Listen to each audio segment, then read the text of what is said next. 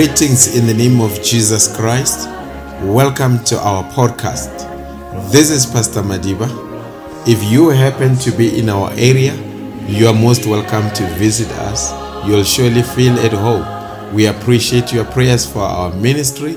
We hope today's sermon will be edifying to you, your family, and your friends. Welcome.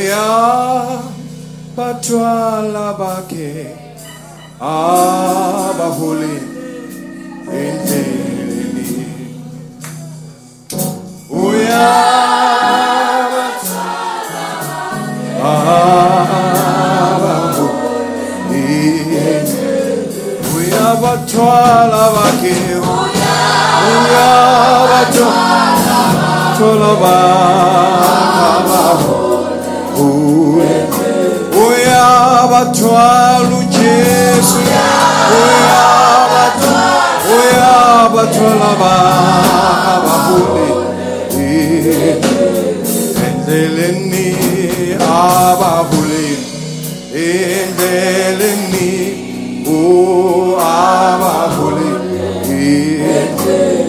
endleleni abaholi endleleni abaholi endleleni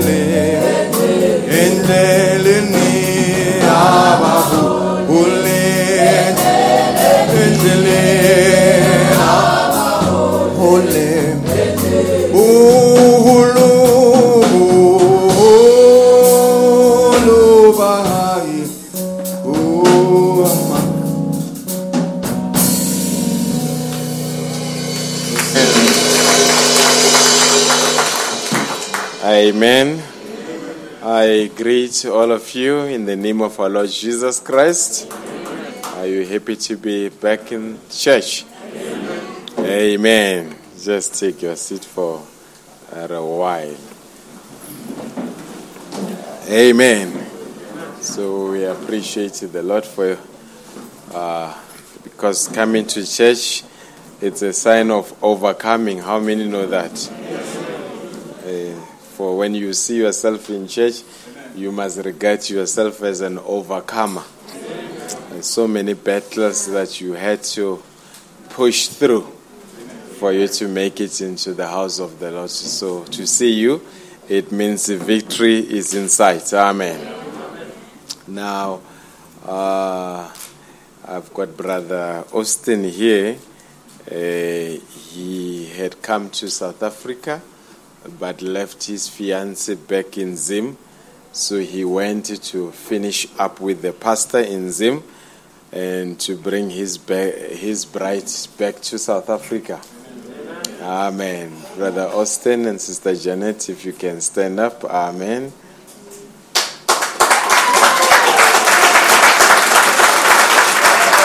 Amen. Yes. Amen.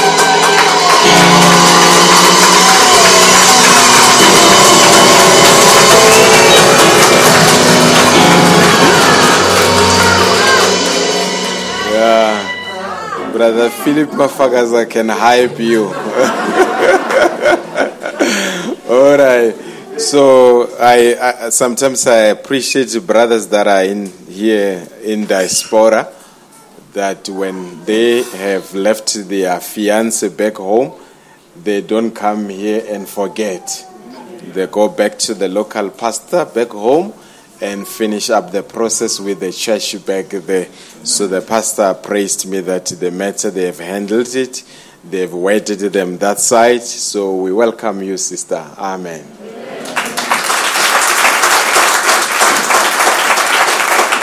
Amen. And you know, the good part when you marry from Masvingo and you are a Shona and you marry Shona, then she prepares the sadza the way you want sadza to be prepared. Amen. But sometimes if you marry Xhosa, you'll struggle. Because instead of sadza, they give you put. Then it's a problem. The pastor is always in the house. Amen. So we appreciate the Lord. Give them a round of applause. God bless you. Amen. Yeah, so even you that are not married, you see the deacons when you want to get married. Amen. Uh, so we appreciate the Lord as we stand to our feet.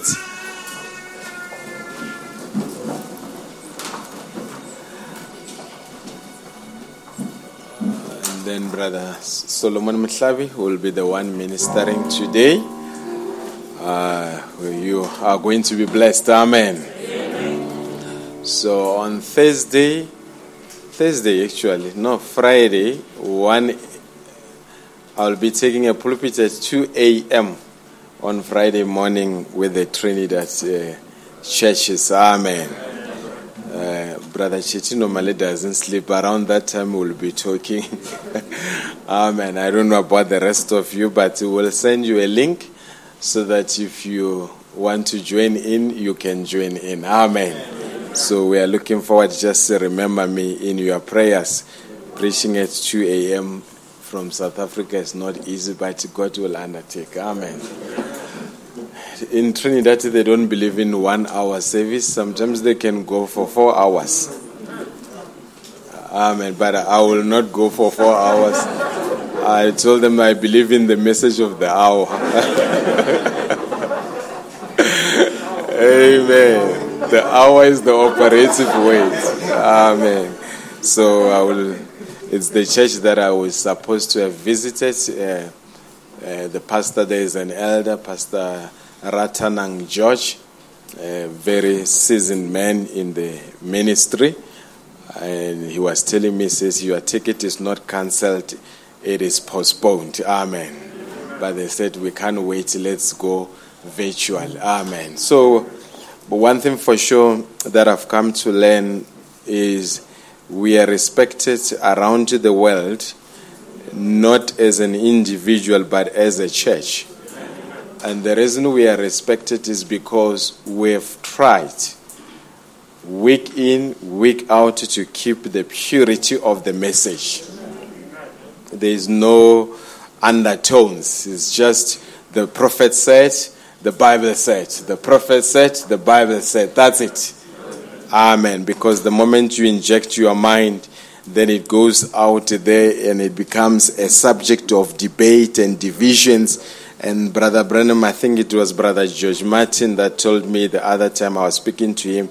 He said uh, the first way to identify a wrong doctrine, it divides the brethren. Uh, do you agree with that? An ism divides brethren, but the weight unites the bride. Amen. So we appreciate the Lord as we uh, sing. My wife and I were somewhere. We had no people to sing, but we went to sing, so she was my lead, lead singer there. Uh, but I was jittery to join her, lest I bring the church into disrepute. Amen. Let's just sing as we welcome the brother with open hearts. Amen. Jesus, keep me near. How many say, Jesus, keep me near the cross?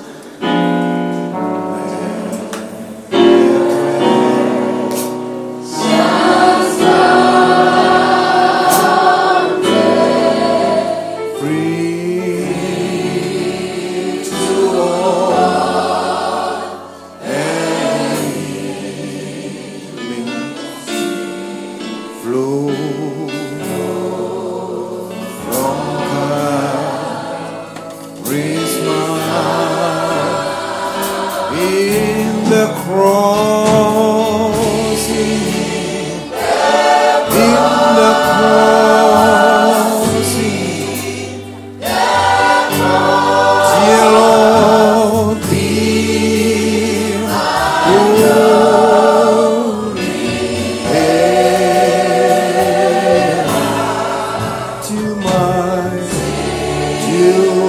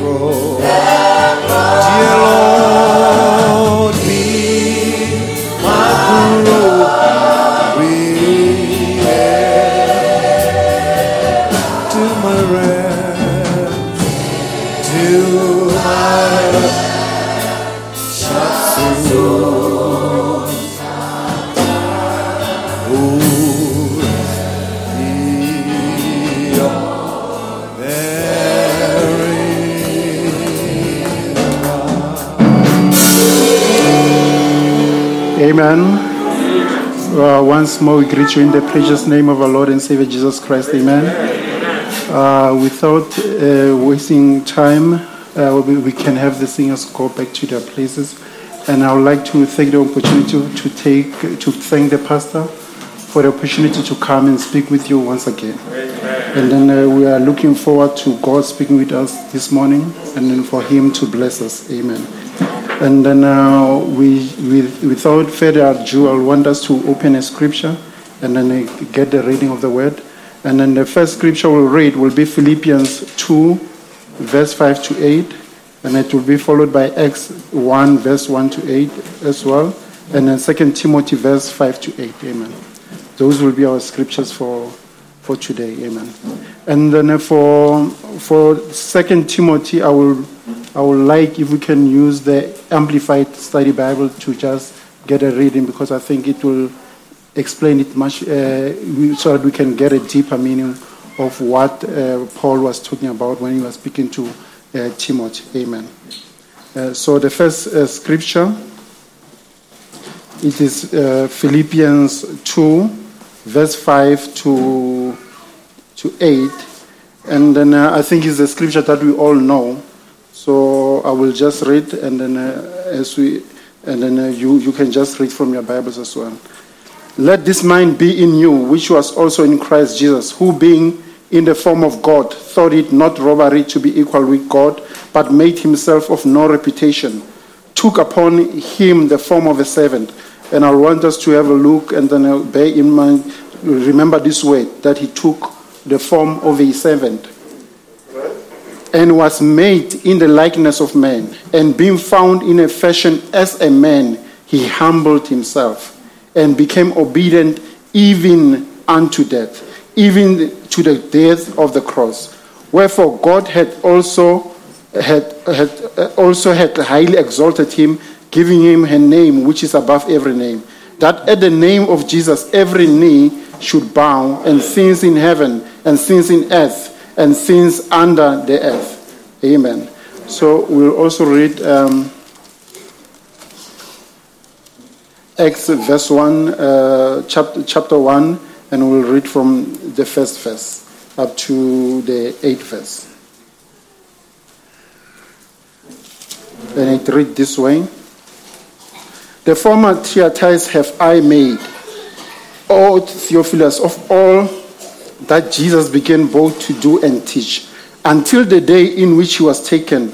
After that, he, through the Holy Ghost, had given commandments unto the apostle whom he had, he had chose, to whom also he shewed himself alive after his passion by many invaluable proofs, being seen of them for forty days, and speaking of the things pertaining to the kingdom of God, and being assembled together with them, commanded them that they should not depart from Jerusalem. Also, I want you to bear in mind that they should not depart from Jerusalem, but wait for the promise of the Father, which he, which said he, ye have heard of me. For John truly baptized with water, but ye shall be baptized with the Holy Ghost not many days hence.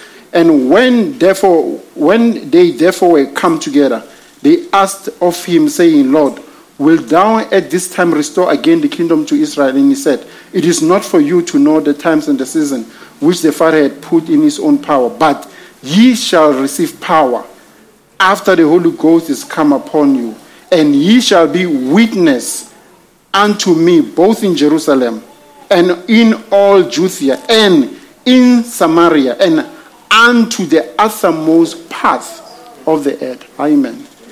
And uh, we can read also uh, Second Timothy.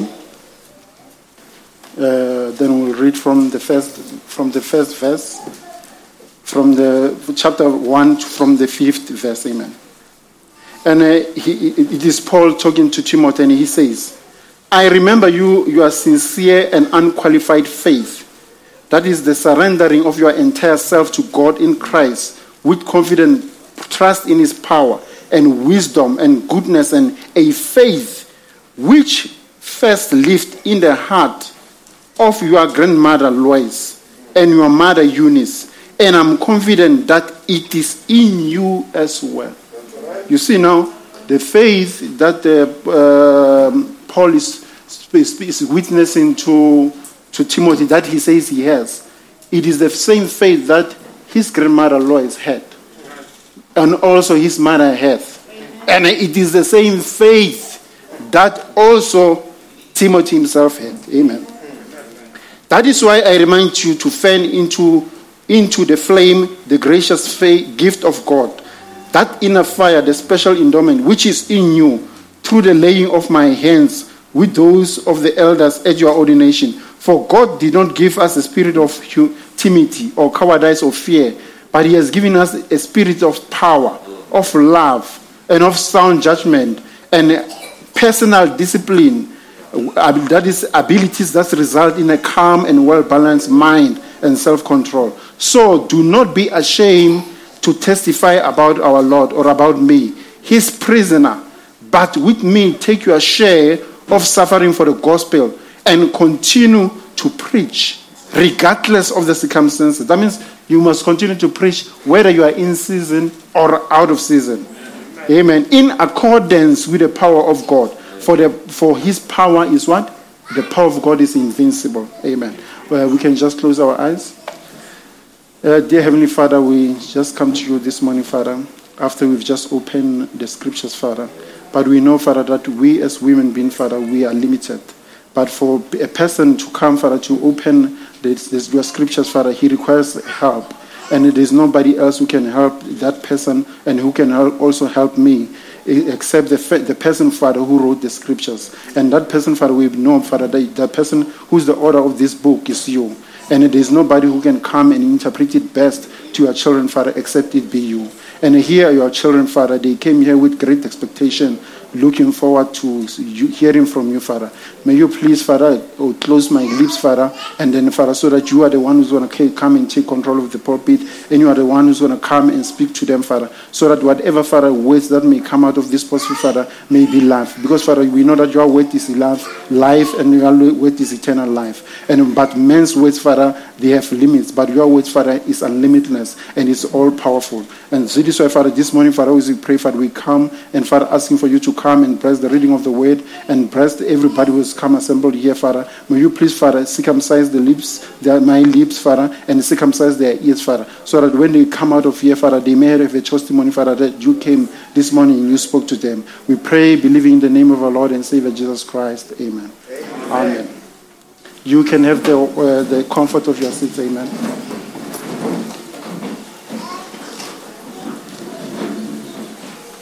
Uh, amen. I think if you, you see here, we've, wrote, we've read three scriptures, and then the, the one that I will want to base uh, my sermon mostly on is what Timothy told, what Paul told Timothy when he says the faith that he had is the faith that was in his mother Eunice, and it was the same faith that was in his grandmother Lois. Amen. To show that the message that we have is it is an intergenerational message. That means it does not stop from one generation, it continues uh, over and over. And it does not have any limits. That is why this morning, Father, I will, this morning, brethren, I will also like to tell you that this kind of message that we have this morning, this, this morning, that God has provided to us is a kind of message that you can depend on because it is the very word of God. And it's the kind of word that, as much it is that gone and preserved you. You as parents, it can also prevent preserve your relatives. It can prevent preserve your children. It can preserve your near relatives. Everything that is precious to you, it can pre, it can preserve. And then uh, before I go on my message, there's a quotation that I would like to read from Brother Branham, and it will just uh, uh, give us a background to our message. Amen. I want us to open. Um, uh, the, the, the, the, spoken word from that time, which was preached in 1960, and in uh, July, the 16th of July. And we'll read from verse from uh, paragraph 239.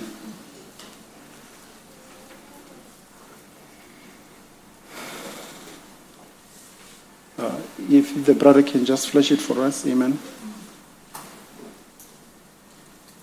So before we go on, the, the, the, inspiration really for me to, to come with this message is because I was thinking uh, about some of the events that is going on, about all the challenges that we are having, about the kind of the people that comes in the message, and some of them you find out after some times they leave. And mostly I was thinking about our, our children. Amen. And uh, the reason was we, you can realize that you, as parents, we come and we receive the message. Then uh, the same message that we receive, uh, some of the children they will come, and then uh, some of them they are born in the message. Some of them, when they come, they will come with their own parents and become part of that message. But now you will find that the children that are here, the parents will have the message. The message will basically be in them but the children will just be in the message.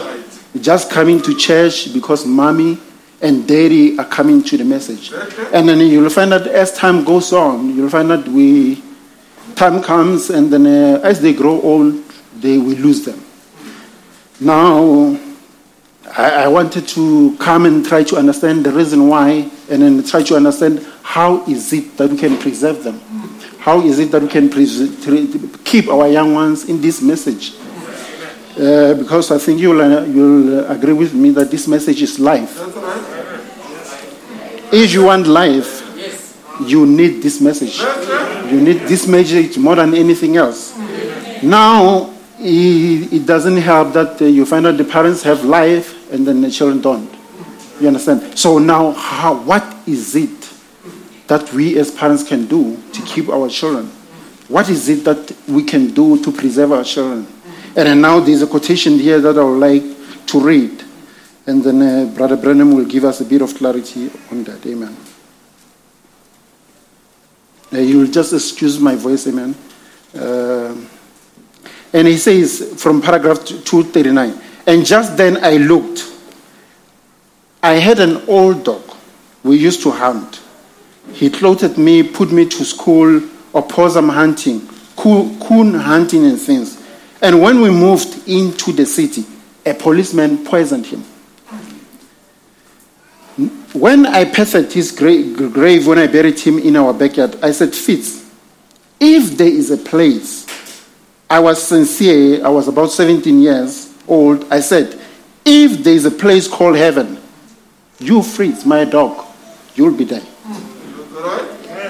Later on, I got converted, and I always thought. Now, I told somebody this, and they said, an animal being in heaven. Absolutely, there is animals in heaven. I want to ask you something. Knock the criticism out right quick. Tell me what happened to the horses and chariots that came down and got Elijah and went up. Where is that horse at that Jesus come in riding with his vesture dipped in blood, riding on a white garment? Ah, where is the wolf and the lamb going to feed together? And the lion eats straw like a bullock. Where is that coming from? And I looked, coming down the hill, and here came old Fritz. He looked at me and came up, licked me on the hand. I patted him. Just then, old Prince, my horse, came, put his neck around my soldier, and began to nicker. Oh, I said, Oh God. I looked up. He said, All that you ever loved, all that you ever, that ever loved you, is gathered here. And I said, I want to see Jesus. I want to see the one that I've loved and worked for. And they said, You can't see him right now. He's higher than this. But someday he'll come back, and when he comes, he will come to you first. And you will be questioned on the gospel you've preached. And then, if you pass the test, then we will go with him back and him back to earth, live together forever in a body, a fleshly body where we'll eat and drink. I said, You mean I will be questioned on the word I preached? Said, Yes. And that voice speaking to me said it. I said, Well, will Paul be questioned too? Said, Certainly, with his congregation. I said, Then if Paul passes it, I will too. For I said, I have preached it exactly the way he did, not moved one whit. Then those millions screams out. We nodded and arresting a shot. And about that time, I heard the voice say, Keep pressing on. Oh my. And I felt myself sleep. I said, I don't have to go back, do I? Keep pressing on. I turned and looked at my body. I seen it move. I was coming to. In just a moment, I was in the room again. And he says, Friends, from that time, I've been a changed person. I don't know what you'll think about this, but with my hand on the Bible, this is true. That wherever it is, I don't know whether it was here, whether it was a vision. I never had one like it. And let's say it. It was a little translation. I don't say it was. Say my spirit went out and went there. I don't know what it was. If it is, if that glorious, if it is that glorious under that first heaven, what must have Paul seen when he went to the third heaven and came back and said, I had not seen, ear has not heard, neither has it entered the hearts of men what God has in store in them that love Him. Amen. Now, the one thing that I want to emphasize here is the fact that when Brother Branham was speaking here, he was telling them about the time when he went to heaven. And then he, he was taking on a tour there, and he saw he seen his wife, seen his uh, child Sharon, Ro- Sha- uh, Sharon Rose, who has just passed on. And then when he was there, he also saw all the multitudes of people that he seen. Now, the main thing was the, the, the, the, the, person who was speaking, with the angel that was speaking to him, he, he, to him said one thing which struck me that all that he ever loved and that everything that ever loved him, including his dog, his horse, his wife, his children, they were there in heaven. Now, I'll put a question to you. If Brother Branham's dog can go to heaven, is Brother Branham's dog better than my child? No, sir. No, sir. Uh, well, I will not answer the question. I'll want the parents to answer the question themselves.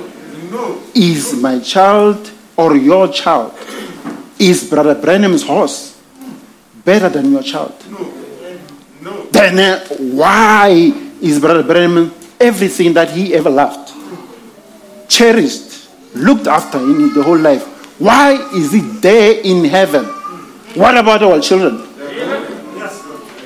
I mean, we love them. We serve God. We pray. We pray for them daily. What about them? Now, that is what made me think and say, what then if a child comes in the message and leave? What is it that we can do as parents or even that child? What is it that she can do so that he will never miss on the benefits of this message? Brethren, you see now, Brother Branham here is talking about heaven. Each and every one of us who's here, there is one goal that when we pass on, we should go to heaven. And then you'll find that heaven is not a mutually exclusive uh, thing. No, it is actually mutually inclusive. That means if heaven is in you, it is impossible that the brother next to you, you might wish for him not to be there. No, no, no, no. The moment you do that, it shows that that heaven that you aspire to be in, it is actually not in you. Because it is actually a mutually inclusive event.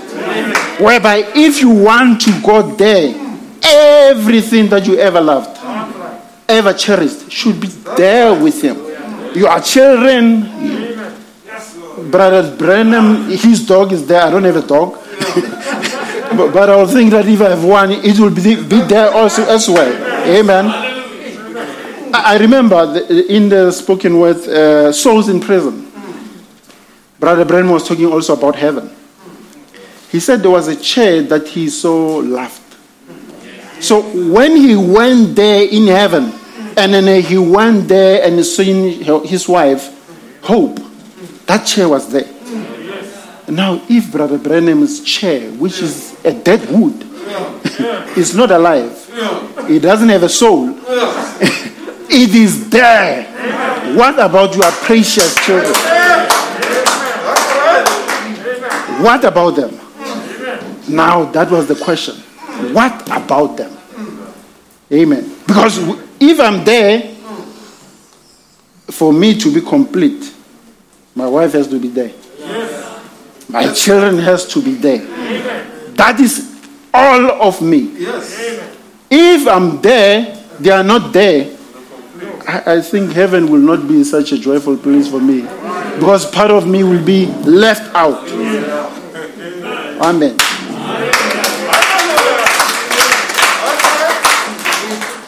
Now, it, it, dawned on me that uh, that means we as parents, we need to nurture our children, guide them, look after them, so that whatever joy we're going to have there, they'll be partakers of it up there. But now it all starts here. Amen. That is where it starts. The main work is not there. That means if you receive um, the Word of God, you don't receive the Word of God today and then you just immediately go to heaven. No, no. no sir. You stay here. And then there is work that you need to do. That is why he says here, um, he says, he, Christ says, he became a servant. That means he did some work here. That means you also you need to do some work here.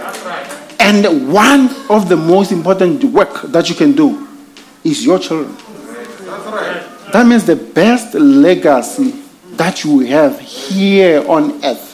You know, legacy it has to do with money, property, inheritance, all of those things. But the, the best one that you can have, the best one that you need to cherish is your children.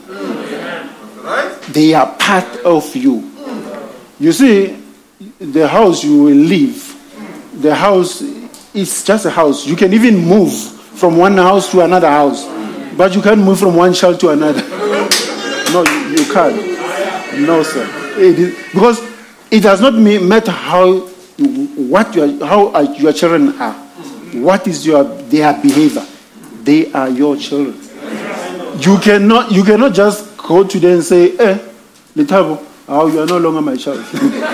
yes, I might say it, but I'm just lying to myself because it can never happen. He is your blood. Now, everything that you ever loved, cherished, has to be there with you. Moreover, it has to be there with you in heaven. Amen. I mean, if a dog can go in heaven and a, soul, and well, I will say it. Does a dog have a soul? So, what is more precious? Amen. Amen. Amen. So, one thing that also inspired me was that I was, you know, there is the United States elections that was taking on in the beginning of November. And then, so while it was happening, I took time and then I I studied some of the pres- past presidents that was, there in the United States. So the ones that I studied that also caught my attention was uh, George Bush, George H.W. Bush, and then George W. Bush. I, I, don't know if any of you knows them. Yeah. Yes. He's a father and a son. They managed to do something which it is very unlikely. The father became president. Uh, he was president from 19, I just want to get the dates for you, uh, from 1989 to 1993. Now, one thing that you'll notice is that George H.W. Bush, when he was president, he's, he was only there from 89 to 93. He served one term, four years.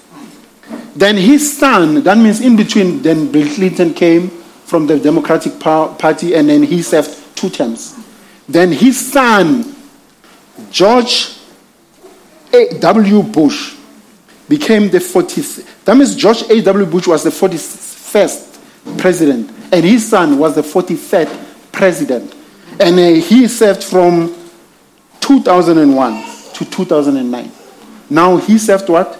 Two terms. Now it doesn't end there. Then I went back and then I just checked them. Only to find that George H.W. Bush's father was a senator in Connecticut.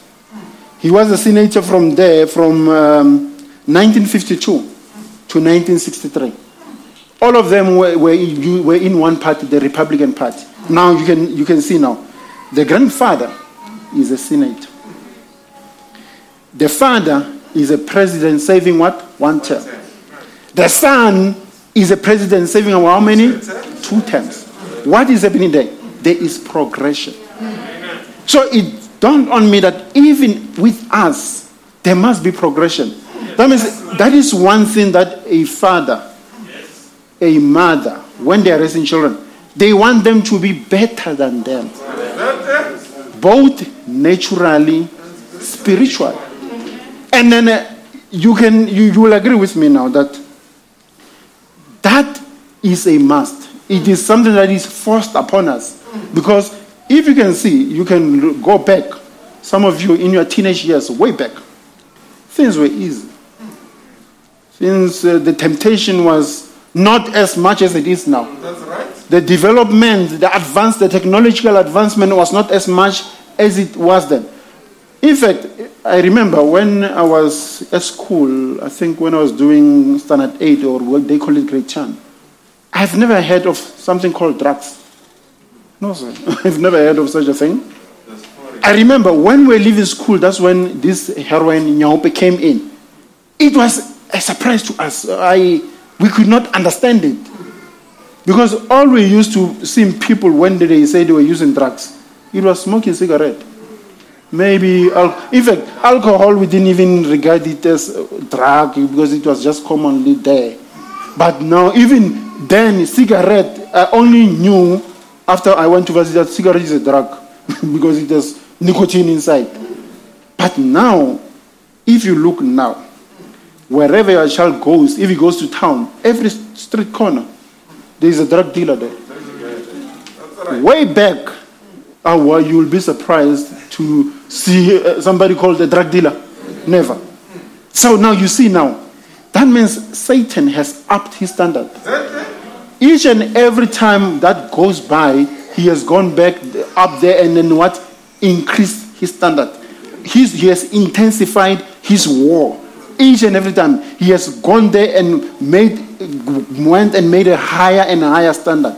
Now, do you think you, the way you were as a, as a the way you were equipped as a child then, do you think with the equipment you had there, your child with the same equipment can survive this this time?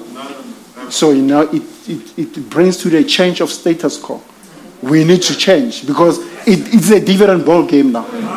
Because now the devil, realizing that his time is towards the end, he's on a rampage.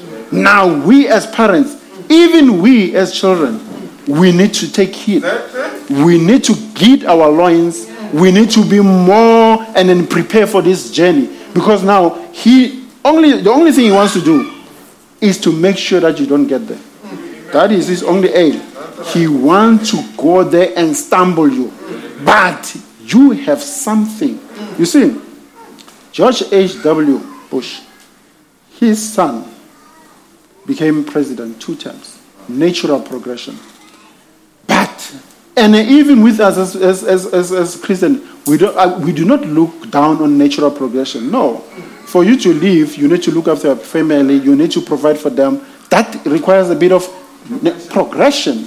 You can't, you cannot come now and then say, well, now you, you, Eh, brother, you are just going to go there and not work, wait for the rapture.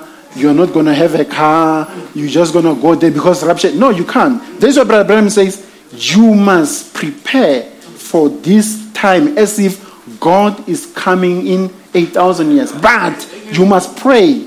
You must have faith. You must indulge yourself in, in, in the things of God as if He's coming now. You understand? That means you must have a balance. Now, the thing is, where is the balance? On the natural, on, on the spiritual. Where can we get a balance whereby we know that we are raising children who are both uh, n- balanced on the physical aspect, natural, and who are also balanced spiritual, so that they will be able to be, who will be, so that when they go out there, they are more well equipped to be able to face the onslaught that is out there. I can tell you, I was in varsity, but I can tell you now, the, the situation there, it might be even 10, if not 20 times worse than when I was there. Now, that means the child, when he goes there, needs to be really equipped, prepared, taught. You understand? So that when he goes there, he is not stumbled.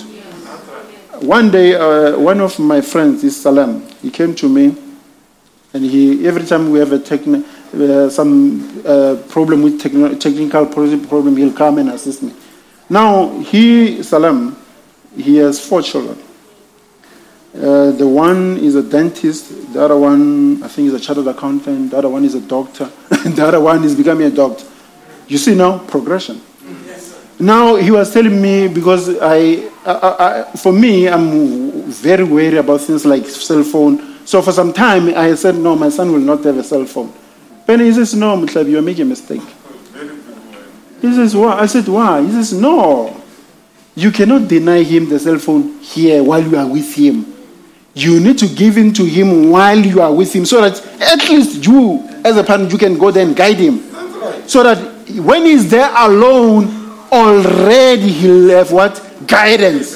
He will know what is it that he needs to do, what is it that he does it. So that even if he made a mistake, you will be there by his side. He says, No, give him. Let him make a mistake in front of you. Then you won't lose him. But then if he makes a mistake while he's out there, he might be gone. I'll say, Thank you very much. Thank you. I thanked him. He doesn't know God. I think he's a Muslim or something. But there, he had the right philosophy of how to raise a child. Let your child come here, experience things, so that if you are out there, he is equipped. He knows these things. He knows that I'm not supposed to do this and that because if I do this, this is what's going to happen. Amen. So now we need to get a balance between the, phys- the, the natural and the, and, the, and the physical. So that we as parents, we don't only focus on the, the, the spiritual. It is good. Our children need to be equipped spiritually. But now, the way it happens is this now. If a child is equipped spiritually, I think automatically that child will be equipped naturally. Amen. So now we need to make sure that even on the natural side they are equipped so that whatever thing they're gonna see face up there, they'll be able to face it with confidence. They- knowing that you know what, whatever my mom, my father has taught me, it will stay there with me. And it will do what? It will guide me. The teachings that the deacons, the pastor has given me, they will be able to see me through. You understand? But there must be a constant interaction. Constant interaction between mother, father, son, daughter. So that we can be able to do what? To prevail. Because remember now, the reason you have your children is so that they can progress, be better citizens, be better parents in the message. You don't want that to happen outside. That is the thing. In the message. And not only in the message, they must have the message in them to be able to do that. Amen. So let me just try to see if I, there's something.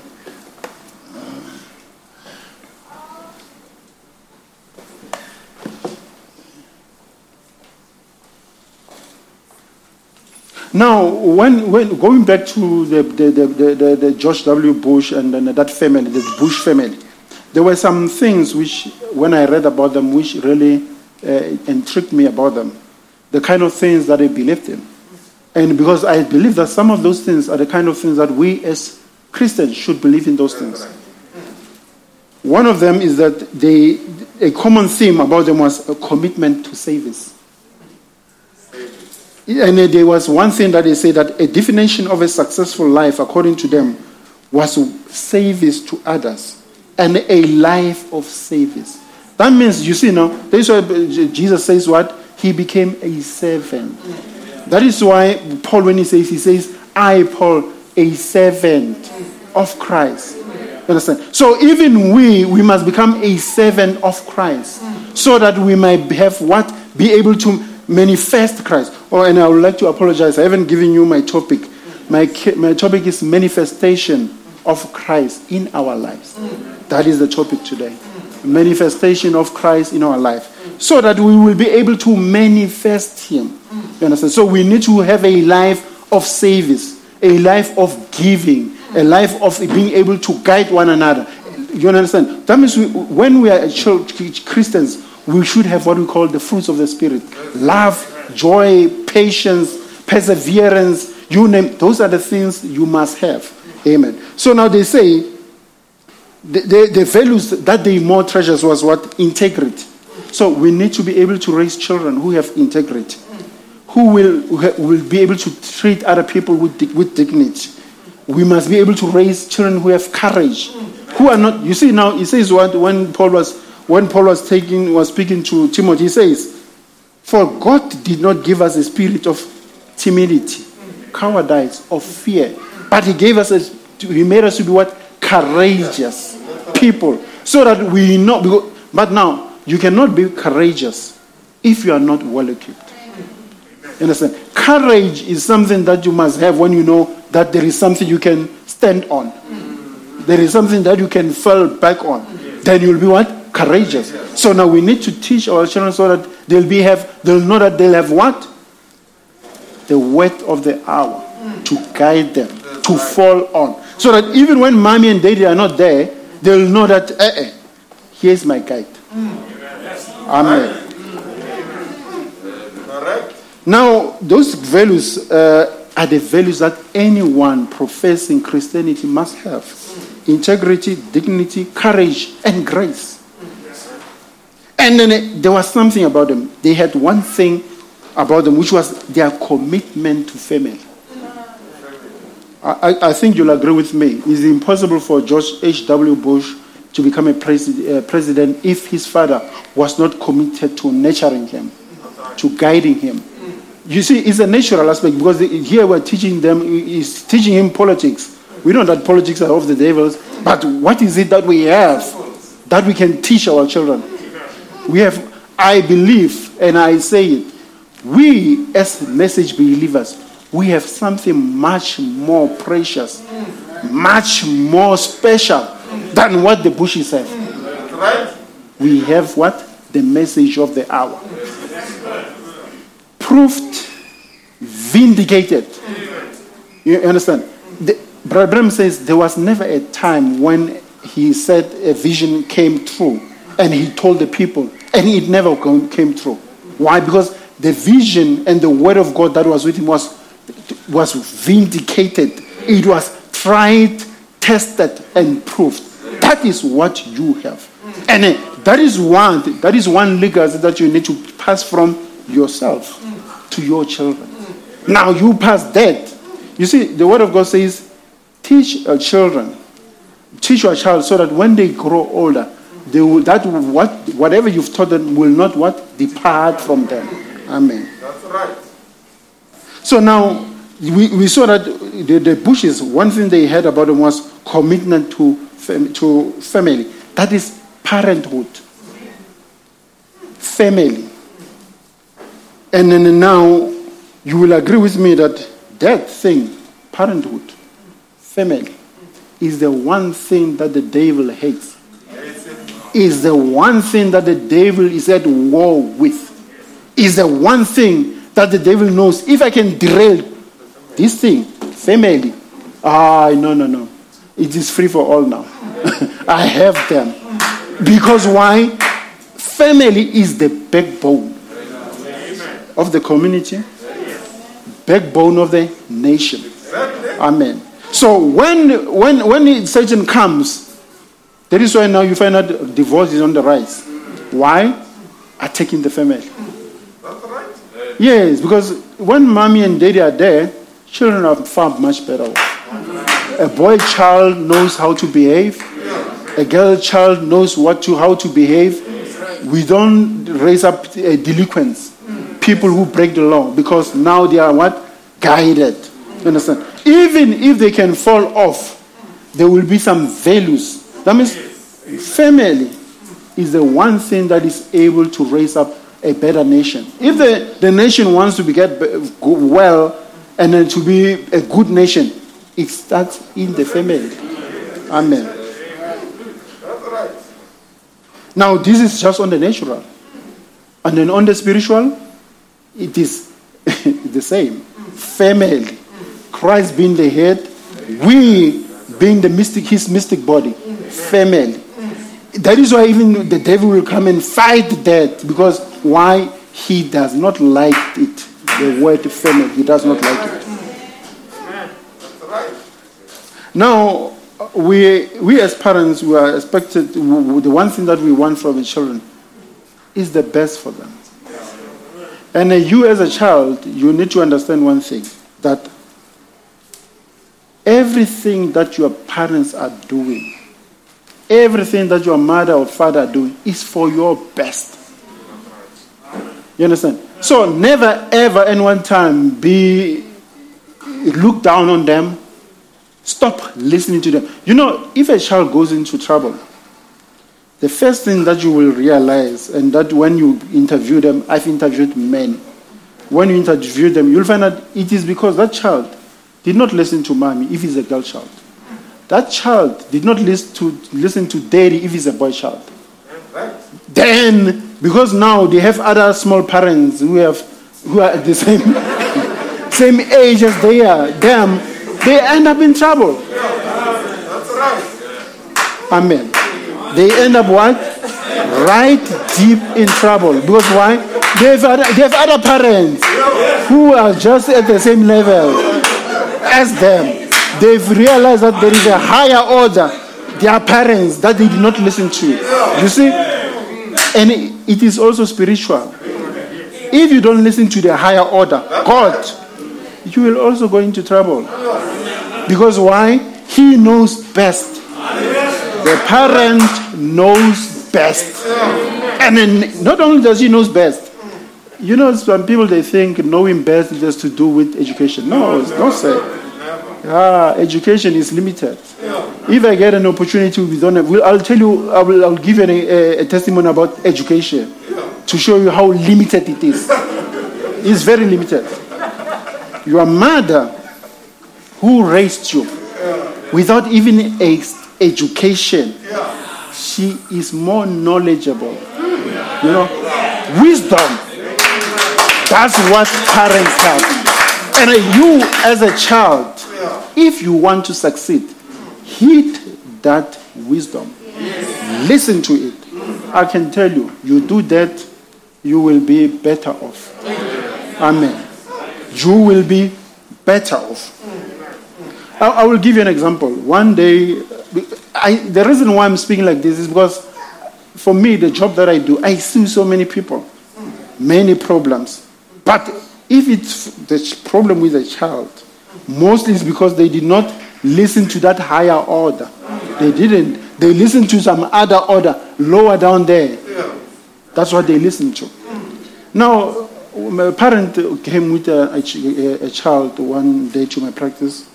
So this child hadn't had her periods, I think, for four months. Now, they, when the mother suspects that she's pregnant, the child says, No, I'm not pregnant. So we went there and we checked the child. Now, when we did the sonar, there was a baby there. Four months old baby was there. Now, for me, I thought it was just a simple case. You know, ah, this child is just lying. No, I, saw, I thought so. So I said, No, man, but you are pregnant. And I said, No, look there on the screen. Now, what scared me was, there was the child just went there, started screaming. I think she was uh, around 20 years, something around there. Now, why is she screaming now? I mean, but she knows what she did. Why is she screaming? hey, no, then we, we did the examination, checked her, and then uh, I, then we sat down because now I wanted to understand because it was not something that I expected.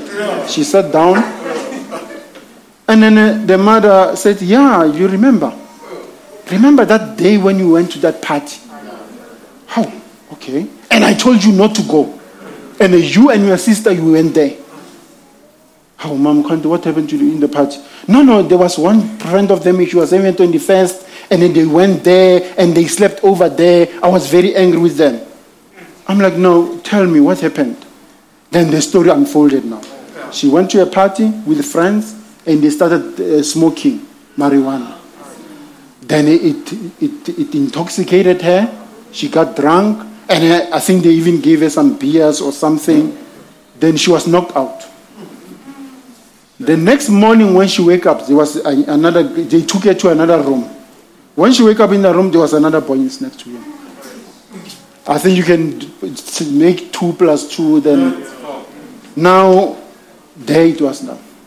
It was something we call a date rape because she didn't know, because she was intoxicated, the person took advantage of him. Now, you see now, Wrong place. wrong place at the wrong time. But you know what now? Mommy wants you.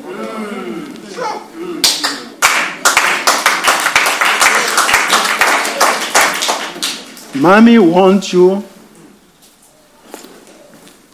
but you did not listen. Yes, he want, she wants them. Now here is she now, pregnant with a the, the kind with a person that she doesn't even know. We don't know what other diseases has she even given her. You see, brethren, that's what I'm saying. Things are tougher. You see, in our days when we're young, you'll become pregnant, and that's it. Now, when you are pregnant, it is pregnancy and other things. You see now, it is more it is more hating that now the pregnancy it gave you a lifetime of things. Scars for long for a lifetime. Where you have to take medication for a lifetime for just one thing. You see now, it shows you that the devil has gone up, raised the standard. And we parents we must also do what? Raise the standard.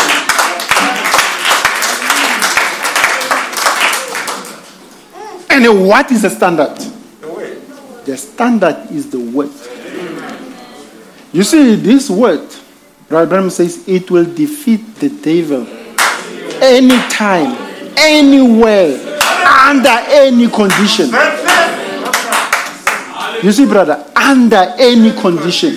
It does not matter whether you are here, you are in varsity, you are. If you have that word, oh, the devil is in trouble. and he knows it. That is why he doesn't want you to get it. Amen. He knows he's in trouble. The moment you have that sword, he say, "Hey, now here I'm in trouble. They're going to step me." He will play fair. Yeah, he shall buy a fair spear. because now you have something that he knows can defeat him. You understand? So now, what is it that you need to treasure? This word. If it was possible, unfortunately, it's not possible. We will pass it to the children. You understand? But it's just that that is not how it goes. They have to come there and accept it themselves.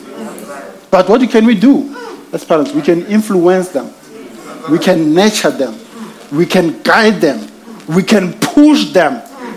And when we do, we will know that, yeah, no, we have done it. Now she has reached an age whereby she can accept it. Amen.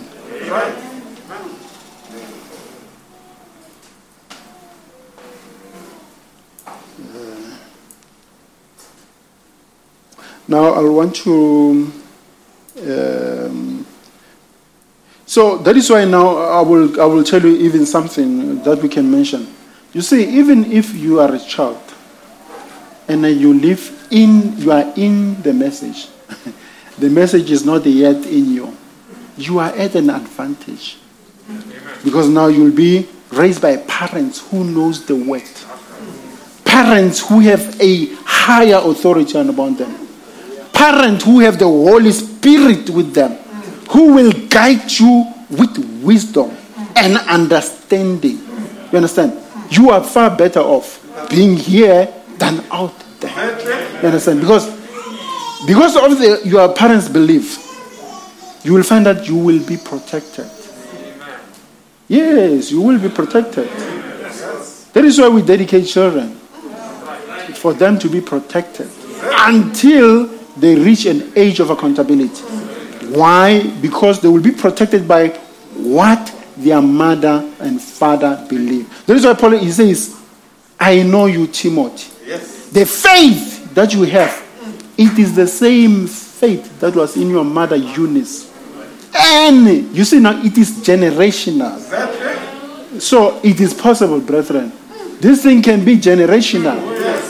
And then we must strive to make it generational. Amen.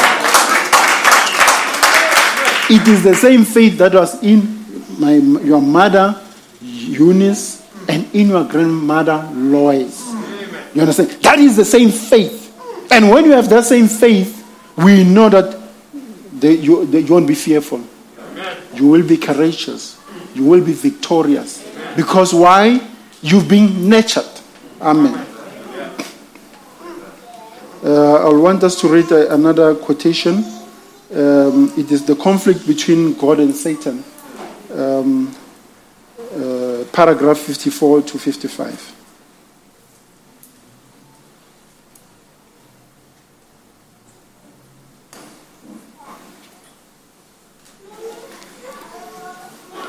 Now it reads this way In Eden, God knew his enemy and all the attacks of his enemy. Do you hear it now? God knew his enemy and then all the, you know, everything that you can go through. This God that we serve, you as a child, he knows it. He knows this enemy. He has defeated him countless of times. He is nothing to him. Amen. Now, God is the infinite God. And the infinite God is the perfection of perfection. He knew all things before they ever was. And therefore, if this infinite God could have looked forward and seen the end from the beginning and knew that he would have children on earth, his own blessed children, don't you believe he would, have, he would provide for them the best that he could provide? You see now, here is God providing the best that he can provide for you, all of you. It is the same with the parent. The parent will always make sure. That is why you find your parents spending sleepless night, going to work, you know, putting themselves under strain. Why? To give you the best. Now, what do you do with it? You need to respect them, need to be grateful because they, they go there, put themselves under strain to provide for you. Now you need to give them what in return? Respect. Amen. Would you not tonight to your children that was helpless little fellows who can't take care of themselves? Don't you struggle and work, you see now? And do everything that you can to provide the best that you can. He's speaking to the parents. Because you are a father, a parent. And if that be what I will say, the trueness and the thought of an earthly that is the trueness and the thought of an earthly parent. And, uh, and parenthood originated in that is why family originated in God. Parenthood in God. Because he was the first parent. And so him being a parent, seeing what Satan will be and what Satan will do, he gave to his children and provided for them the best thing that could be provided for them. No, to knowing what the enemy will be, God fortified his children. With what? Amen. With the word. This word, brethren, is precious. Children, this word is precious. You must have respect for it. You must live by it. I mean, if you live by it, you will find that oh, many you will avoid many troubles. Hmm? You will avoid many tr- troubles, and you will find that your life will be preserved. Why? The same thing. Remember, you have parents. It preserved your parents. It can also preserve you. Amen.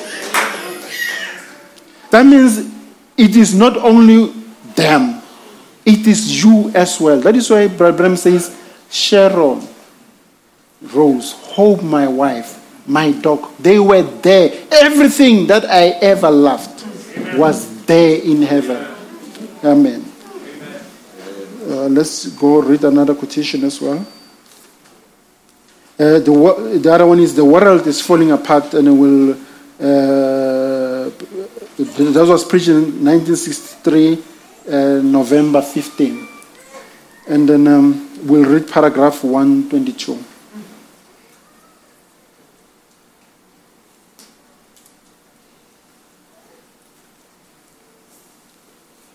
You see now what is written there. And that's the backbone of the nation. You break motherhood, you've broke the nation. Right then. That's one thing that helps hold it together. Real, genuine parenthood. Now, I was talking to the cab driver coming down. We were talking about some delinquent children up there. And uh, he said, You know, I think the problem is the parent. You know what, my child? Let me tell you. Don't use this as an excuse. No, no, no. It means that the, the, the parents out there, when the children are delinquent, the problem is what? The parent, not the parents we have here. No, sir.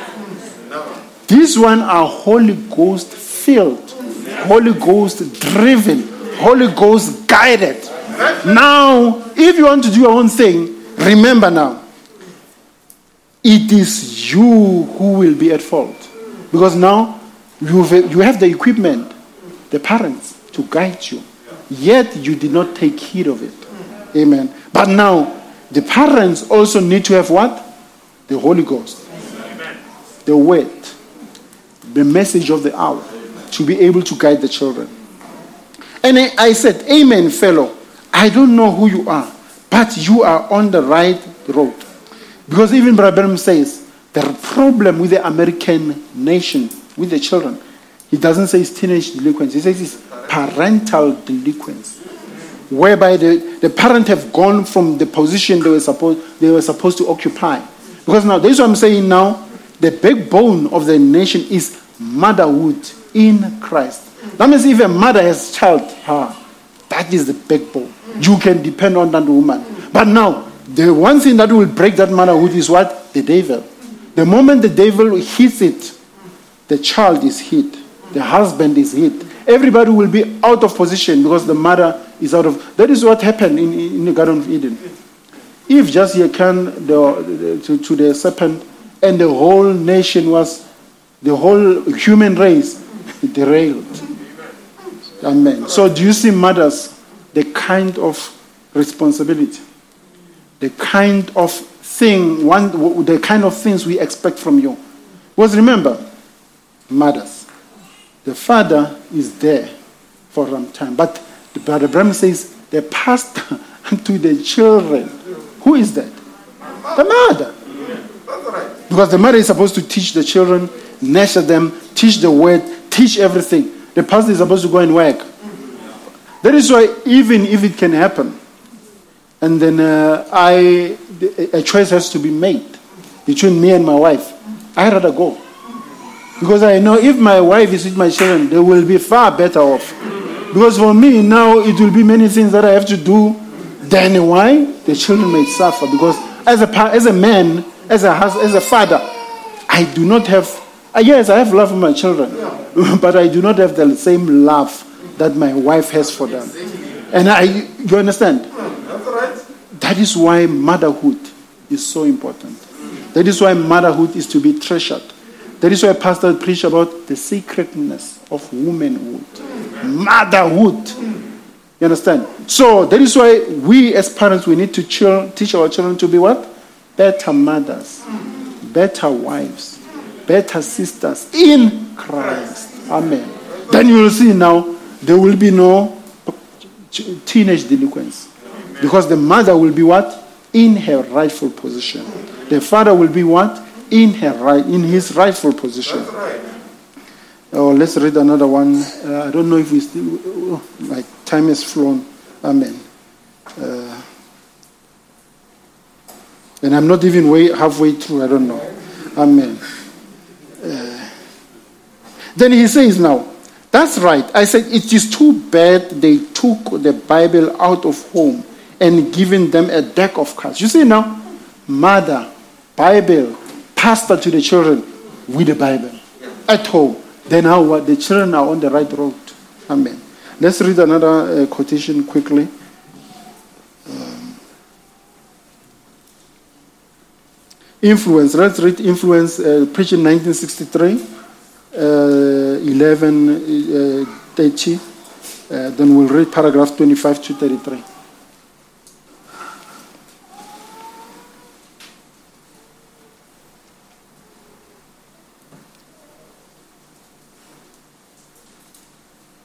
So he says one of the great lackings of, of, of our day today in America and the rest of the world is a godly parent. You see, you as a child, if you have a godly parent, please treasure them. Because this is one of the great lackings, godly parents, to set an influence upon their children. So you see now, as godly parents, we need to influence, Yes. guide. Amen. So he says the parents of this day got away from the principles of the scripture. They went more to the fashion of the world, and the church did the same. In doing that, we let loose and brought the world into the church. The church, and that's the reason uh, we have this great. I, I say it respectively for young people. The reason we have so many woods and so forth, and call it bad character. Too much of it is because the home life that they were influenced by in their earlier life. That's why I'm saying if you take away the mother, the children will be in trouble because now we'll have what? Delinquents. As we saw why? Because the children won't be guided. So that means the, the, the, the family must be the mother and the father. Then you know, okay, let me say it this way. If you, as a child, you are growing in a, in, in a family that has a mother and father, already, if you are a girl child, from your mother, you learn how to take care of, them, of your husband. As a young boy, you learn how you to take care of your wife. That is why you find that if um, a, a parent abuses the, the, the, the, the, the one, one parent abuses the other, um, then the children most likely will do the same. Why? Because of what? The influence they were under. Now it behooves us, parents. It is, it, it is on us to make sure that we have the right principles of the message so that we can give them and pass them to what? Our children. So that they will become what? Better husbands better sisters, better brothers. Who, you know, they will become better sons who will have respect for the sisters. It, it starts in the home. A young boy needs to have respect for his sister, look after her, know that her sister must be cherished. She has to protect her. Then that boy, even if she marries your daughter, he will do the same thing. But if he fails in the house with her very own sister, I can tell you, you give your, your, your, your daughter that boy. Brother Branham said, This boy, he will create hell for this woman. He does not have the Holy Ghost. So we need to make sure that we teach our, the children so that they know the steps that they need to follow to be one in this message. Amen. Uh, we'll read another one. Uh, this one we'll just read a little bit of it because of time. Uh, we'll read uh, also. uh, no, in fact, we'll, we'll read another one. Amen. Uh, the fourth seal. Uh, we'll read paragraph 148 uh, from the fourth seal.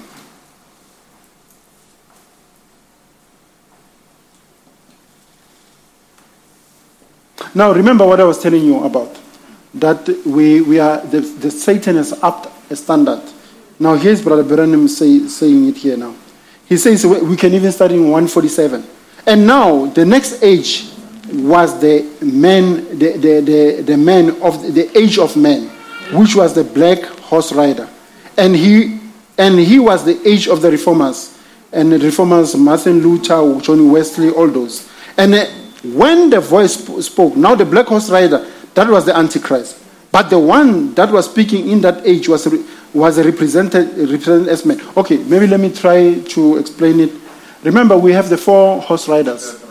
It is the white horse rider, the red horse rider, the black horse rider, and the pale. Then we have the four beasts which were sent as a spirit to go and withstand those four horse riders. It was the lion, the ox, the man, and the eagle. Now he, he's trying to explain that the, here. So he says, but when comes forth the eagle age, now we, because we are in the we are in the eagle age. That's the one. God always likens prophets to eagles. He calls himself an eagle The- because the eagle goes so high there is nothing else can touch it. You see now, you you are in the eagle age. The reason you are in the eagle age is because you had to withstand the pale horse rider. Now, the pale horse rider is a conglomeration of powers of the devil, which is political power, religious power, and demonic power. Now, you can see that in the other ages, all those powers were just one coming in that age political, religious, demonic. But in our age, because now the devil sees that he has but a short time, he took the power of the black horse, black horse ride, mixed it with the red horse ride, mixed it again with what? With a, with a white horse ride. That is white, red, and black to make what? A pale horse ride. Now, all these other riders, if you read the, the fourth seal, when they were writing, they didn't have a name. But now the pale horse rider has a name. He says his name was called what? Dead. Now, for you to get life, you need to have what? Eternal life. The Word of God. Now, that is why now God raised the spirit of an eagle. That is why we, as children of God, we are likened to eagles. Why? Because like likened to an eagle, because we have to, we require the swiftness and the flightness of an eagle, so that when temptation come, you could why fly higher, higher. That means when the devil comes, you just go higher. And when you go higher, if the devil is with you, you know what Brother Branham says? He says, when you go higher, ne, the pressure decreases. Now you, as an, an eagle, when you, if you are not equipped, you will find that you might, pre- you, you might disintegrate because you are not well pressurized. That is why now we should make sure our children are equipped so that when they go higher and higher in life, they are pressurized by the word, equipped by the word, to an extent that they, they, they, they, they, they will be able to go above all the temptation that the, the, the world, the, the devil will give unto them. They will be able to fly higher, leave all the temptation below them. He says, even if a sparrow can try to go there with the eagle, it can't keep up. It will disintegrate. And then if you have the same spirit, the eagle spirit, the devil, he can't keep up with you. He will also disintegrate. Now, that is why now you require what? An eagle spirit. That is why you are likened to what? An eagle. Now, what, how do you get to that? How do you become an eagle? An eagle, there was a time when one eagle was with the, the, the, the, the egg got lost.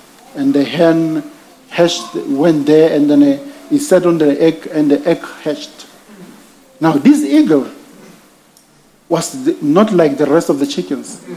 It could not eat uh, like the rest of them because it has a beak. So it's difficult for you to go and grab because it was made for something else.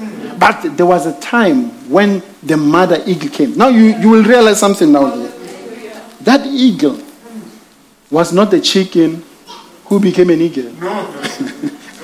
it was born an eagle. Understand? That is why you have to be what? Born again.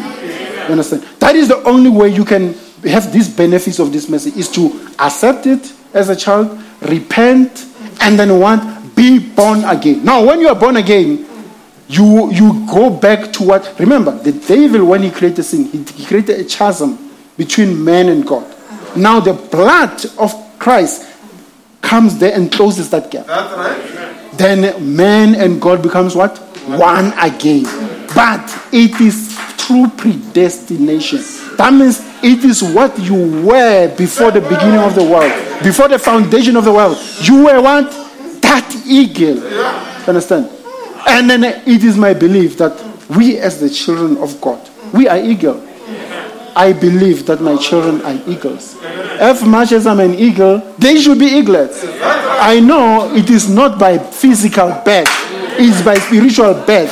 But the word of God says, all that I ever treasured, loved, must be with me there. And then I can tell you, Me, my family, my children, they are much better off than, uh, far better off than uh, a, a dog, a horse, which is there in heaven. If I'm there, they must be there. But there is a process sanctification, justification, baptism of the Holy Ghost. You see now, if you are a child, for you to be able to see these things, accept this message, it is by revelation. As much as your father and mother accepted it through revelation, you also must have, that means God, you must have an appointment with God. Individual appointment, you, yourself, and God. And then in that appointment, yes, mommy won't be there. No, father won't be there. It is an individual affair between you and God. Now, when you go there and then God reveals to you, then you know that now I get it. I've been, I've repented, I've been sanctified, justified, and then now you must have what? Baptism of the Holy Ghost. The Holy Ghost must come and endure you. That is why he says there, when you are endured by the power from on high, that means when the Holy Ghost has come into you, preach this gospel, starting where? In Jerusalem. What is Jerusalem? In your houses.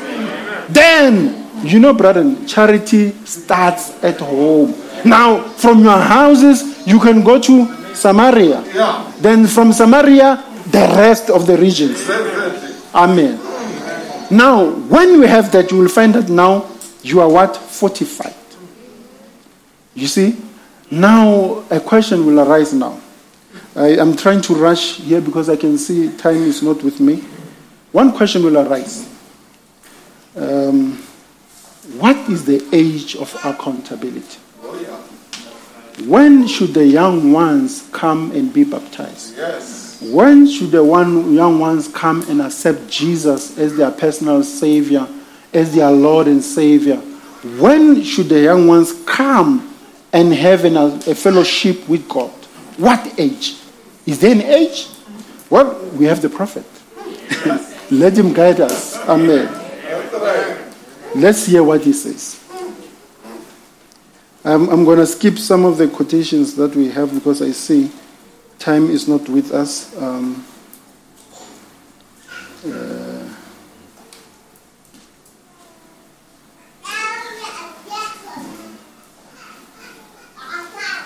yes, the, we go to this one. The key to the door. And we'll read paragraph 18.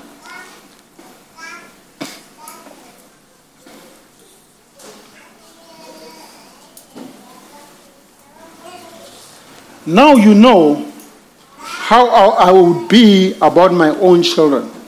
I've got a little girl in glory tonight. She was dedicated to the Lord here at the altar.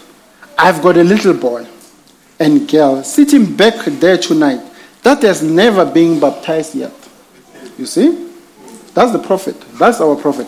1 11. Now, hear what he says. I have been talking to her about it today, Sarah. About what? Baptism. 11 years. And I have Joseph.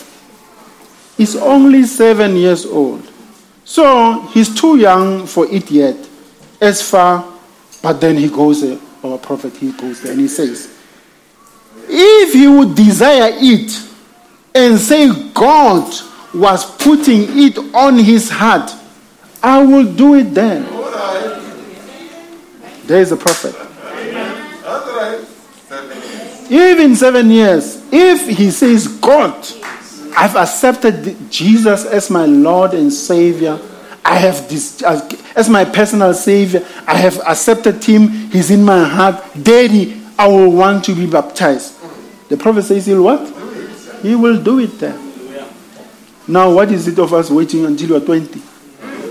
Until you are 14, or until you are 15, or until you are because the problem is, the moment the child reaches the teenage years, and then they have not accepted child, there will be other influences. It is bad. I'm not. I'm not saying children must be baptized before they reach teenage years. No, I'm just giving you an example so that you, as the parents, you'll be able to guide your children. Because now it is a fact. When a girl child reaches teenage years, trouble follows. When a boy child reaches teenage years, trouble follows. Now, how do you avoid trouble? Fortify them with the word. Fortify them so that they can make that decision earlier. So that every time when something happens, they will know that, you know what? Me, I'm a child of God. I cannot do this. I cannot do that because I've committed my life to what? God. I've committed my life to what? Christ. You understand? Now, each and every time, you, you, you will not be just the one uh, guarding to see they do the right thing. The word of God also will guard them. Because now they've done, they've made allegiance with the word. They have accepted the word. Amen. That is why now you'll find that even when it comes to things, they will even ask you when they have done that, hey, Daddy, is this according to the word of the Lord? Is this according to Brother Branham? You understand? Because now they are conscious of the fact that I have accepted something. Yeah. You understand? But if she's conscious of some, nothing, it becomes a problem. Now they need to give their lives early. I don't know how early. I cannot determine it because Brother Branham says what? Seven years. Yes, he says seven years. But if he says the Lord, if he says God was putting it in my heart, he, they, that means God must put it in his heart. Then we do it. Amen. Then you know that now the child is what? Fortified. The child is secured. Amen.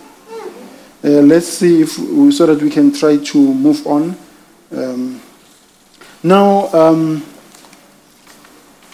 now you, you will realize that now this is just on the natural. Uh, the George Bush, how George Bush progressed in life, it was just on the natural. Then also is the same on the spiritual. On the spiritual, there is always progress. Yes, brother. The word that we believe in is not stagnant. It is like moving waters, fresh all the time. It's like fresh manna from heaven. It does not become stale. It is not sterile. It is not stale bread. It is alive, powerful. If you take it, it will secure you. Now, one day, Joshua. Oh, maybe before I go to the Joshua story, let me give you another story.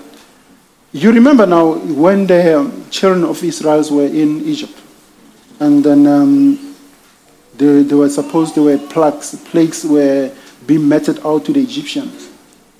There was the last plague was the key, was the death of the firstborns of in the of the Egyptians.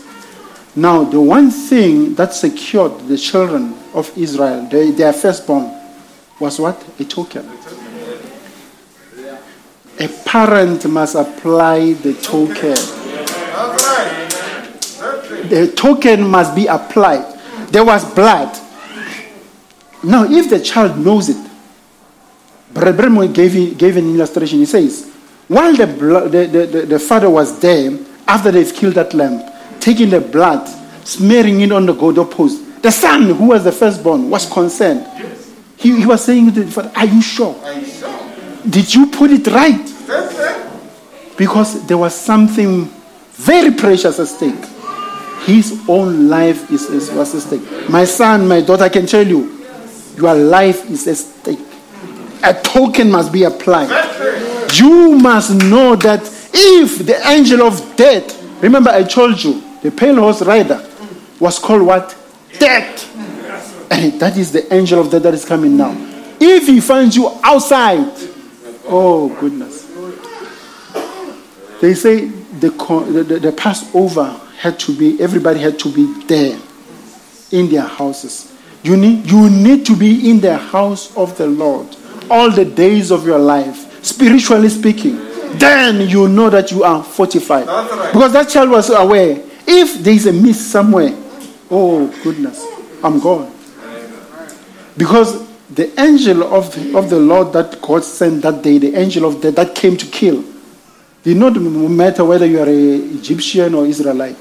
There was only one thing preventing him. Only one. The blood. Hallelujah. My friend, this blood, you, it is important.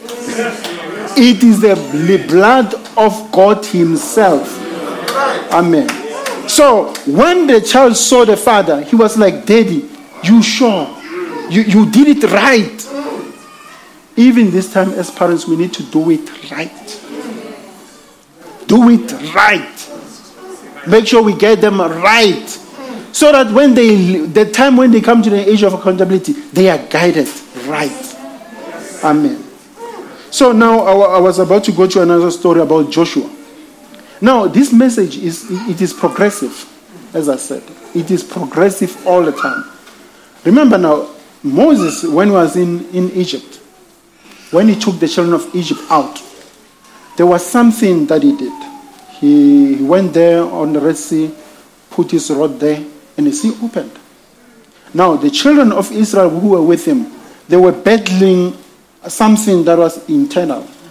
They had to battle to believe, have faith in Moses, but the battle was what? Internal. Now, you find that when Moses passes on, Joshua comes, the battle changed. It became external. Now they had to go there and fight the Amorites. Now you see now they had to be more well equipped. While there they were just fighting among themselves, fighting for water, fighting for food, fighting for manna. There, the food of the that they had to eat, they had to fight for it. They had to face the enemy head on. This is what is happening now. We are facing the enemy head on. Now, if we face the enemy head on, we need to be equipped. That means there must be some progression in our life. Then, what is that progression? The message of the hour. That is it. Now, when Joshua was there, there was a time when um, he he was fighting the Amorites. Then um, he called for because now it was getting late, and then he wanted to defeat them. So he called. He spoke to God and called for the sun and the moon to remain still. Now you remember now that this this shows that the message that Joshua has was progressive, was of a higher order because now his message was what global. I mean, if you stop the sun and the moon, it's a global event. If you go there and open the, right, the Red Sea, it's a regional event.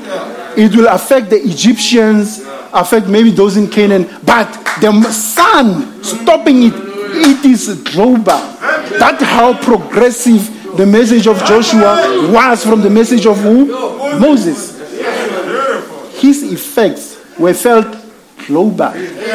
The sun didn't only stop in uh, Canaan land when they found it. No. There is one sun. I don't know if how many suns are there. There's only one. And that sun, Joshua stopped it. And uh, when he stopped it, it was not only the sun, the moon had to obey as well. You see now? That is why Brother Bram one person asked Brother Bram says, Will the bride have a ministry? Yes. He says, A great ministry. And uh, the reason why it's a great ministry is because it is the it's a message that the very even the saints of old they wanted to be in the day of this message. That shows how special, how progressive, how in touch with circumstances this message that we believe is in. That is why it can preserve you, it can preserve your families, it can preserve everything that you ever loved. Now, some would say to Joshua, you know, there are always people. As people, we always have excuses. They will say to Joshua, because now what happened is that when they went there, they were, they were from Gilgal and to go and find the Amorite. The, the Amorite. They had gone, they have traveled all night. In the morning, met the, the Amorites, fought with them. The fighting was fierce. Now, if you are a person full of excuses who cannot identify with the message of the hour, identify with the leader that the God has set for you, you will murmur. Or, oh, Batum. I mean, we've been fighting, the, we've been driving the whole night. We are fighting the whole night. Now, this man is busy stopping the sun. How, man? Can, don't, don't we get tired? But because the people were there, they had identified themselves with the message that Joshua had. My brother, you need to identify yourself with Christ. My child, son, daughter, you need to identify yourself. You need to take side today. Which side are you going to be? On the ones who are murmuring when God does his work? Or are you on the ones who are going to be on the side of the prophet? Noah, it was the same thing. He told them Metifula is going to come. Nobody believed him. There were eight that went into the ark. Because why? The others had excuses. It has never happened before. Don't have excuses and say there's still time. Time is no more. Amen. You have the equipment, the message of the hour. Use it, respect it, cherish it, then you will be fine. I think I will stop here.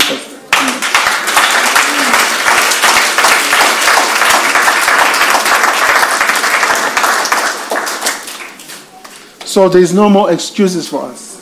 No. No, because the excuses bring what?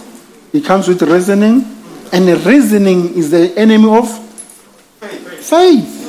You must remember that he says the faith that you have is the same faith that you had that your mother Lois, your, your grandmother Lois, and your mother Eunice had. Faith is the key. So you need to have faith. You need to believe the word. Then you'll be what? You'll be you'll be fine. Amen. So we can just stand on our feet as the people can come forward.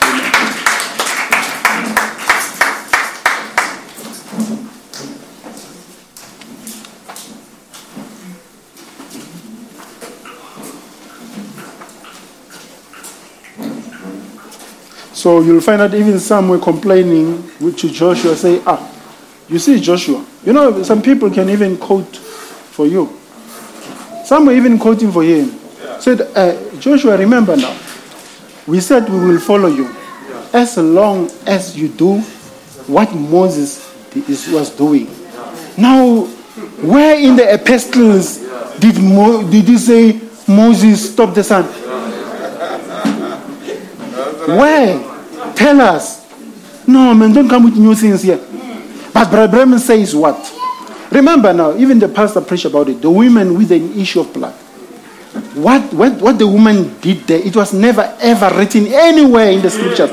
It was a new thing. But because it was the word of God, it was, God did what?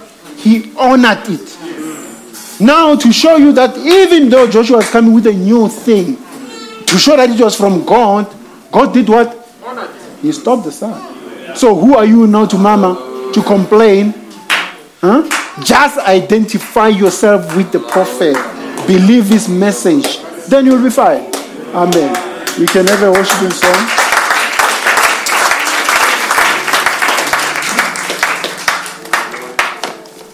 We can have a worshiping song as the father, as the pastor come forward. Amen.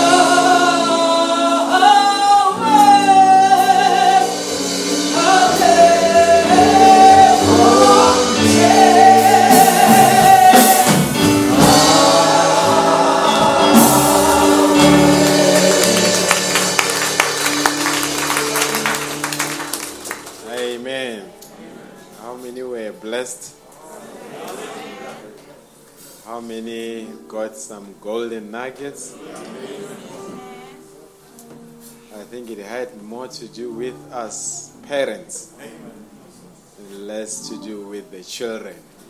They were just uh, slaughtered in, but the targeted was us, the parents. It was spot on. Amen. Some messages become more effective when they are not being preached by a pastor. Because if it is a pastor, he says, maybe it's because he knows this, he knows that. So sometimes the pastor needs to step aside so that somebody who doesn't know anything just delivers the weight. And by so doing, it addresses so many things. Brother, there's just one quotation just to just say 20 statistics. That's the key word is in the message. The West is sinner. Paragraph 89. I just want to follow up on what Brother Mutabi said. There seems to be a delay towards baptism with this generation. Do you agree? They seem. My daughter is six years old, Wonolo. The other time, one, I think it was one day, we had her going to her brother's room, say, "Gentlemen, when are you getting baptized?" Then I looked at my wife. My wife looked at me. I said, "She's on the right track." They need to answer. When are they getting baptized? Amen. Now, there's something very sensitive that you have mentioned that is very sensitive to the Branham family. It just got triggered when I saw that quotation. Brother Branham says, We know Billy Paul spent time with Brother Branham. And Brother Branham says, I've been speaking to Sarah. We know that Rebecca got baptized at the age of nine. And he says, if Joseph would want to do it, young as he is at the age of seven, I will do it. And go and check in the Branham family, the most member that had more trouble, it was Sarah. Even today. Am I correct? And I wonder, the troubles that Sarah has today, could it have to do that there was a delay? I don't know, but I just got triggered when I saw that quotation. But here now is something that is going to shock you, parents. Are we ready, brother?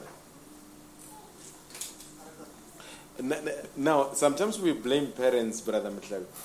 But to your point, we parents sometimes don't do enough.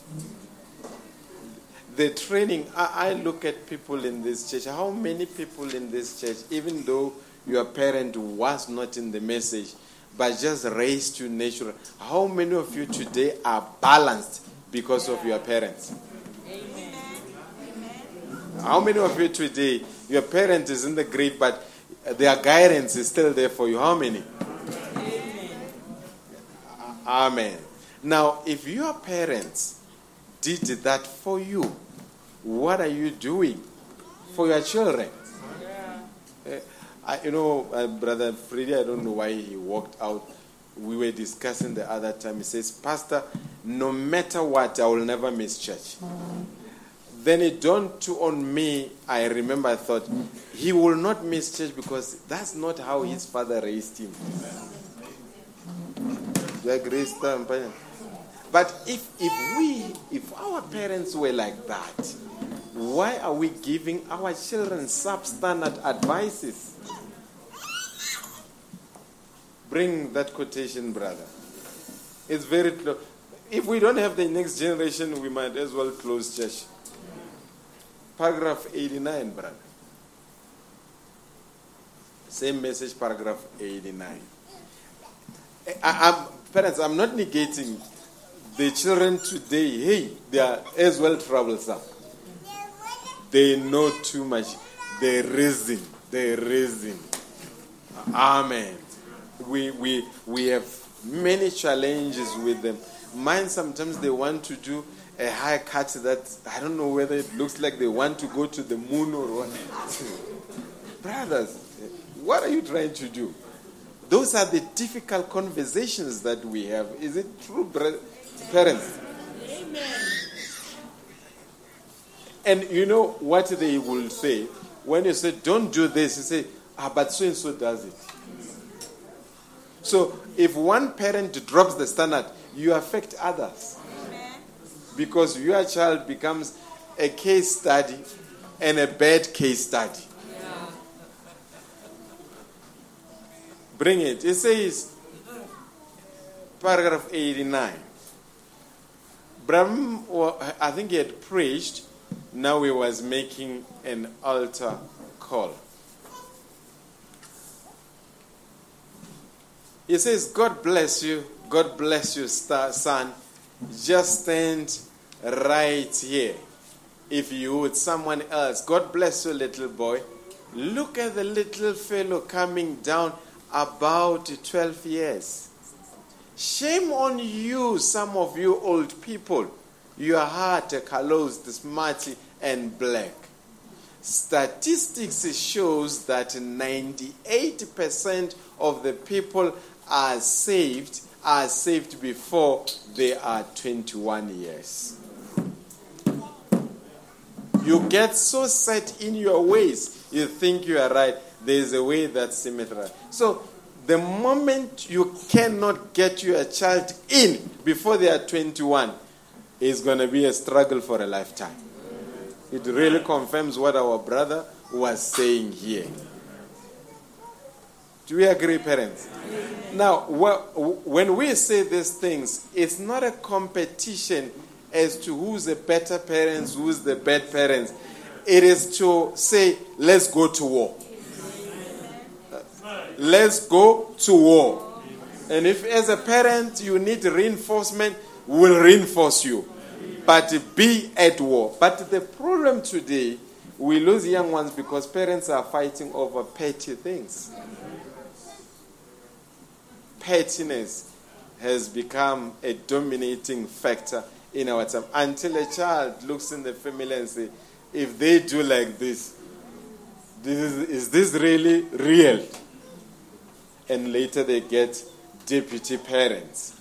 I mean, the case study that he spoke about this child that got pregnant with not knowing who's responsible. And if you go and check, go and check, if you go and check, you may find that the father is missing. The mother said, You cannot go. But my question is, where was the voice of the father to reinforce the mother? Do you see? Single is good, sisters. You can be single parents, but you need us. Amen. Men, we are needed. And when the children can see, I mean, I was study, I was filling up the forms. I don't know whether is it of the school where my son goes. It was a, a litany of questions, and when I was answering, I could see how the questions were framed. It was framed in such a manner that whoever drafted the questions assumed that as a father I don't exist. I could see either I'm dead or we are divorced. And because it was the same question coming in different ways, and I said to my wife, This question is locating me. And I said, How many, how many, how many children who need to fill up the mom and dad are not together? Dad is gone. If we are still alive as two parents, I think that is the greatest gift to our children. But let's drive them into the water. Let them be baptized. And let's guide them. Let's make them that they participate in church. Let them play drums, the piano. Let them preach for us. And when they grow before us, you know, when you are given a responsibility, a responsibility makes you accountable. Are you still with me? So we really, Brother Mtlabe, appreciate today's message. It hit the mark.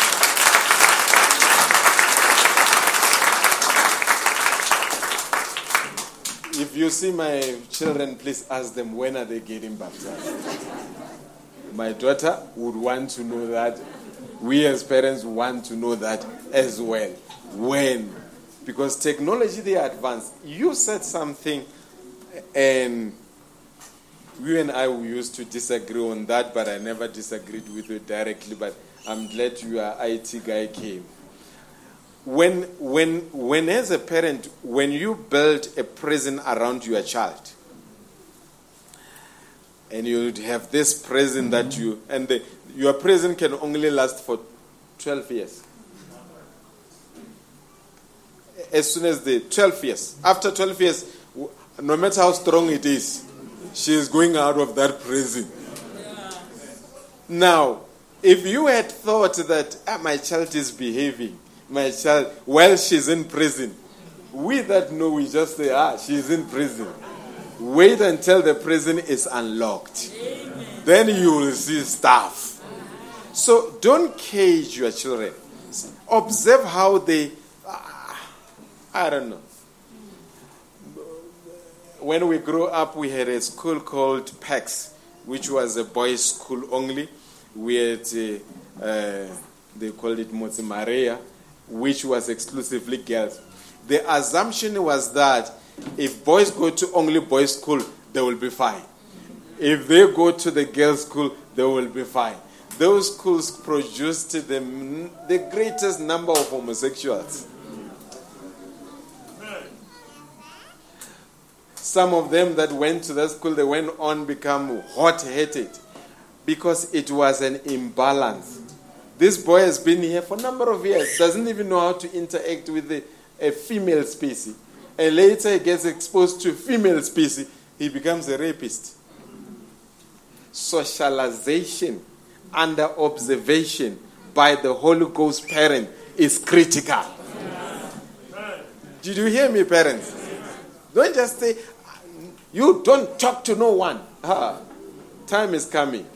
She will talk to them without your observation. Let them do what they are doing. You observe and you guide. I can say a mouthful, but a round of applause.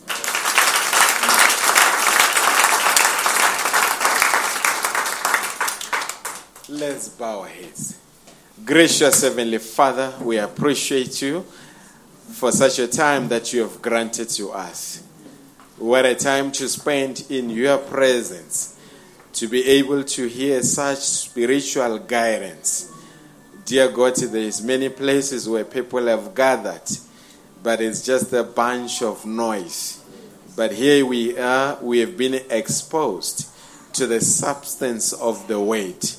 And as parents, we have looked into the mirror. Some of us, we have identified our shortcomings. And Lord, we are raising our hands and say, We need you because you are the great parent that can guide parents. And many a times we look at our young ones and we see the paths that they have taken, which is the path of destruction. It breaks our heart. But uh, there could never be a repentance of children before there is repentance of parents. And as parents, dear God, we are raising our hands and say, without you, we are helpless. We need your guidance. We need your wisdom. We need your leadership, dear God.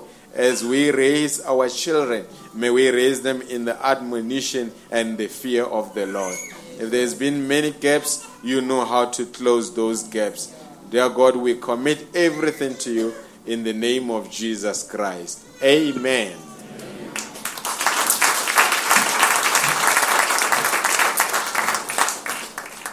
There's something, it's just a tip that I started during the lockdown with my family. There's, we, we have family prayer, and rotationally, we know who's preparing for when. So my son will, pre- firstborn will prepare, he will preach, the next day it will be him, and then it will be me. We are sharing the pulpit, even Bunolo needs it, but it's a debate for another day. but we, we rotate. Now, I shared this with a brother in Canada. Then, later on he phoned me, says, Hey, Brother Madib, I would like your children to invite, to come and attend an online service because he took the same thing, but he introduced it in Zoom. So it is a bunch of young ones that are of the similar age, around eight. Then one will preach, the parents will join them. I say, goodness, progression. Now, the question is can it happen in this church? Eight o'clock, you parents, I mean, data, data has fallen. Data costs have fallen. You want me to show you? If you have Vodacom star one one, you buy one for a day, it's 12 rand one gig. Don't pretend like you don't know. one gig of Vodacom for a day is 12 rand. And one Zoom call is less than a gig of data. Are- Are you with me? Imagine if our children they connect once a week to me, Letabo, whoever preaches to them on Zoom. They are, that training will go a long way. I'm challenging you. I'm already thinking of how to put this in practice, but let me not keep you. Shall we have a jubilant time? Lest I preach while it has already been preached. A round of applause, brethren.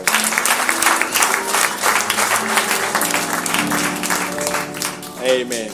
There won't be a sermon on Wednesday. Uh, you will join us on Friday, 1 a.m. or 2 a.m.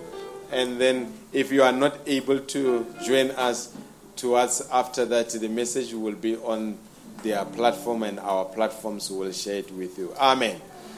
Give us a song, two songs, and then we are done. It was a blessing. God bless you.